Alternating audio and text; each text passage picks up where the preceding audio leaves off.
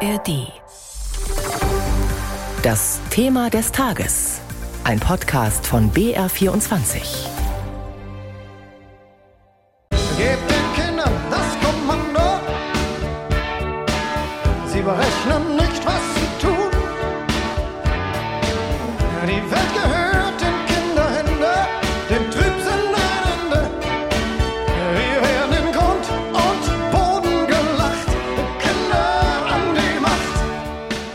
Kinder an die Macht von Herbert Grönemeyer. Der Song aus dem Jahr 1986 beschreibt den Traum von einer Welt, in der Kinder sagen, wo es lang geht, ganz spielerisch und ohne Waffen.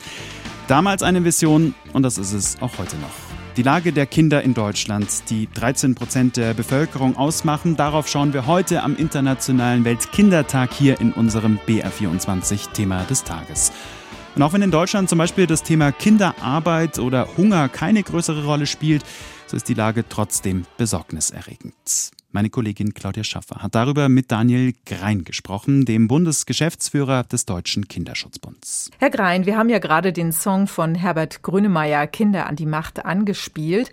Was würden Sie denn sagen? Wie steht es denn um die Rechte und vielleicht auch um die Macht von Kindern in Deutschland? Ich glaube, es steht um beides nicht gerade bestens bestellt. Herbert Grönemeyer hat den Song ja in der Zeit gemacht, die schon eine ganze Weile her ist und hat quasi ja so eine gewisse Unbekümmertheit, glaube ich, eingefordert. Sowas wie Erdbeereis auf Lebenszeit und so. Das, dieses Freie, was Kind halt auch hat. Ein paar andere Dinge, die Kinder jetzt belasten, die kommen, glaube ich, noch nicht so richtig drin vor. Wie Armut, wie Bildungsarmut, wie überlastete Systeme und ähnliches. Da sind wir jetzt schon mitten im Thema. Jedes fünfte Kind in Deutschland ist arm oder von Armut gefährdet, obwohl der Staat ja mehr als 100 Milliarden Euro im Jahr für Familien ausgibt. Warum kommt das Geld bei den Kindern oft nicht an? Ja, das Wichtige, was es dazu sagen gibt, ist, dass diese 100 Milliarden oder welche Familienleistung man auch immer da rechnet, ja nicht zwangsläufig bei den armen Kindern ankommen sollen. Also kann man aber nicht sagen, wir investieren 100 Milliarden zur Armutsbekämpfung, sondern wir investieren natürlich möglicherweise 100 Milliarden zum Familienlastenausgleich, um Familien zu unterstützen. Das ist ja auch nicht schlecht. Aber wir müssen feststellen, dass unser System keinen Fokus hat auf der Frage, Kinderarmut zu bekämpfen. Wird sich durch die Kindergrundsicherung, die ja ab 2025 kommen soll und dann alle familienpolitischen Leistungen ja dann bündelt, wird sich dadurch etwas ändern? Wir haben sehr lange für eine Kindergrundsicherung gekämpft und tun das immer noch. Und eine Kindergrundsicherung, wie wir sie uns vorstellen, die könnte dazu einen erheblichen Beitrag leisten. Das, was die Regierung jetzt vorgelegt hat, tut das aus unserer Sicht noch nicht. Die geht einzelne kleine Schritte in die richtige Richtung, aber eine Kindergrundsicherung würden wir das noch gar nicht nennen. Die richtige Bündelung der Leistungen ist da noch nicht bis ins Ende gedacht vorhanden. Da sind immer noch Verrechnungsideen drin. Da ist der Fokus der Leistung immer noch nicht voll auf der Armut. Und sie ist natürlich nach wie vor nicht hoch genug. Die Bedarfe von Kindern und Jugendlichen stehen nicht im Mittelpunkt. Und deswegen werden wir weiter an der Idee arbeiten, eine Kindergrundsicherung umzusetzen, die ihren Namen auch verdient hat.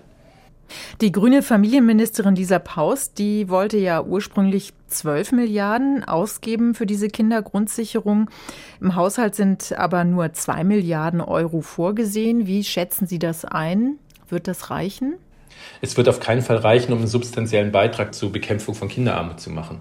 Es mag sein, dass mit dem Gesetz quasi ein Einstieg in ein anderes System des Familienlastenausgleichs gegangen wird. Aber wenn wir einen großen Schritt machen wollen, um Kinder aus der Armut zu holen, dann müssen wir substanziellere Schritte gehen. Das hat nicht nur mit Geld zu tun, aber auch, wir müssen die Bedarfe von Kindern und Jugendlichen viel klarer berechnen und nicht sagen, das sind kleine Erwachsene, die kriegen irgendeinen Prozentsatz davon, sondern wir müssen schauen, was brauchen Kinder und Jugendliche eigentlich überhaupt. Und wir müssen ein bisschen raus, wenn wir Kinderarmut bekämpfen wollen, aus diesem Diskurs, naja, Hauptsache nicht zu viel geben oder lohnt sich vielleicht eine andere Leistung oder können wir hier nicht Gutscheine oder eine zweckgebundene Leistung oder besser in Schule investieren. Diesen, diesen Diskurs, den müssen wir beenden. Wenn wir wirklich alle Kinder mitnehmen wollen, wenn wir ein chancengerechtes Aufwachsen ermöglichen wollen, dann müssen wir alles tun.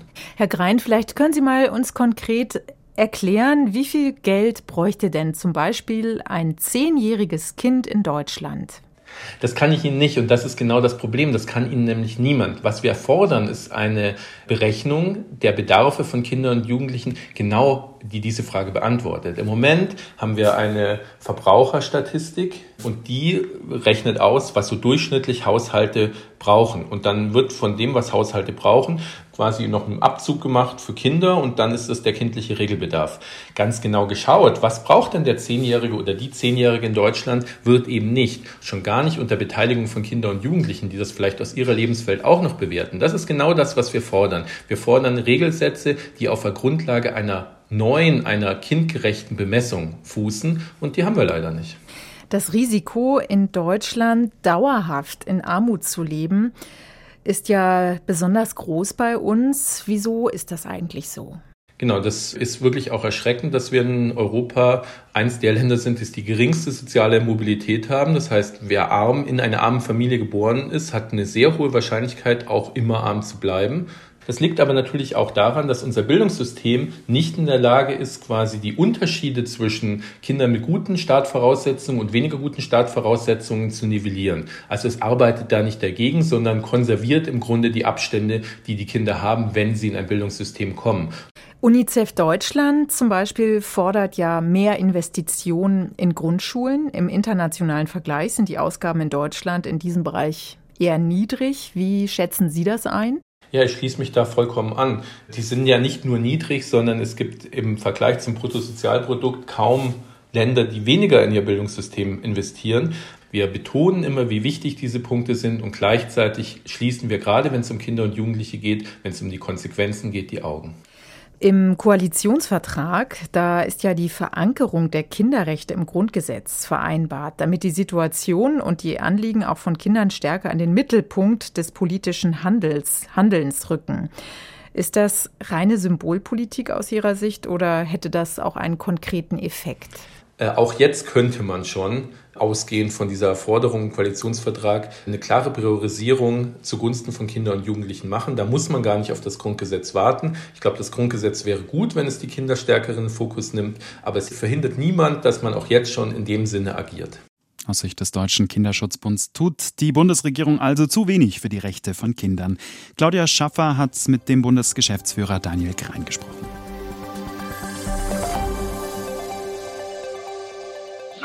Achtung, Achtung. Hier ist die Sendestelle Berlin. Hallo, ich bin Gabor Pahl und für alle, die gerne in die Vergangenheit eintauchen, habe ich etwas, was es sonst nirgends im deutschsprachigen Raum gibt. In meinem Podcast stelle ich euch historische Tonaufnahmen vor, ungeschnitten. Eine unglaubliche Tragödie, die uns gerade bestätigt wurde. John Lennon wurde vor seinem Apartment in New York in den Rücken geschossen, dann ins Krankenhaus transportiert, aber bei seiner Ankunft dort war er bereits tot. Archivradio Geschichte im Original, so heißt der Podcast. Wir bieten euch unzählige Aufnahmen vom Ersten Weltkrieg. Es muss denn das Schwert nun entscheiden. Bis fast in die Gegenwart.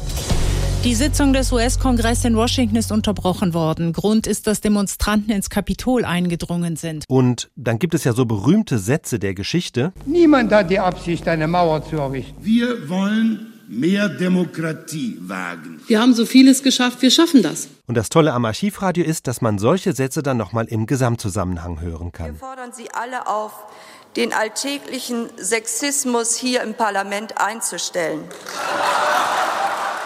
Archivradio Geschichte im Original. Den Podcast gibt es in der ARD Audiothek und überall sonst, wo es Podcasts gibt.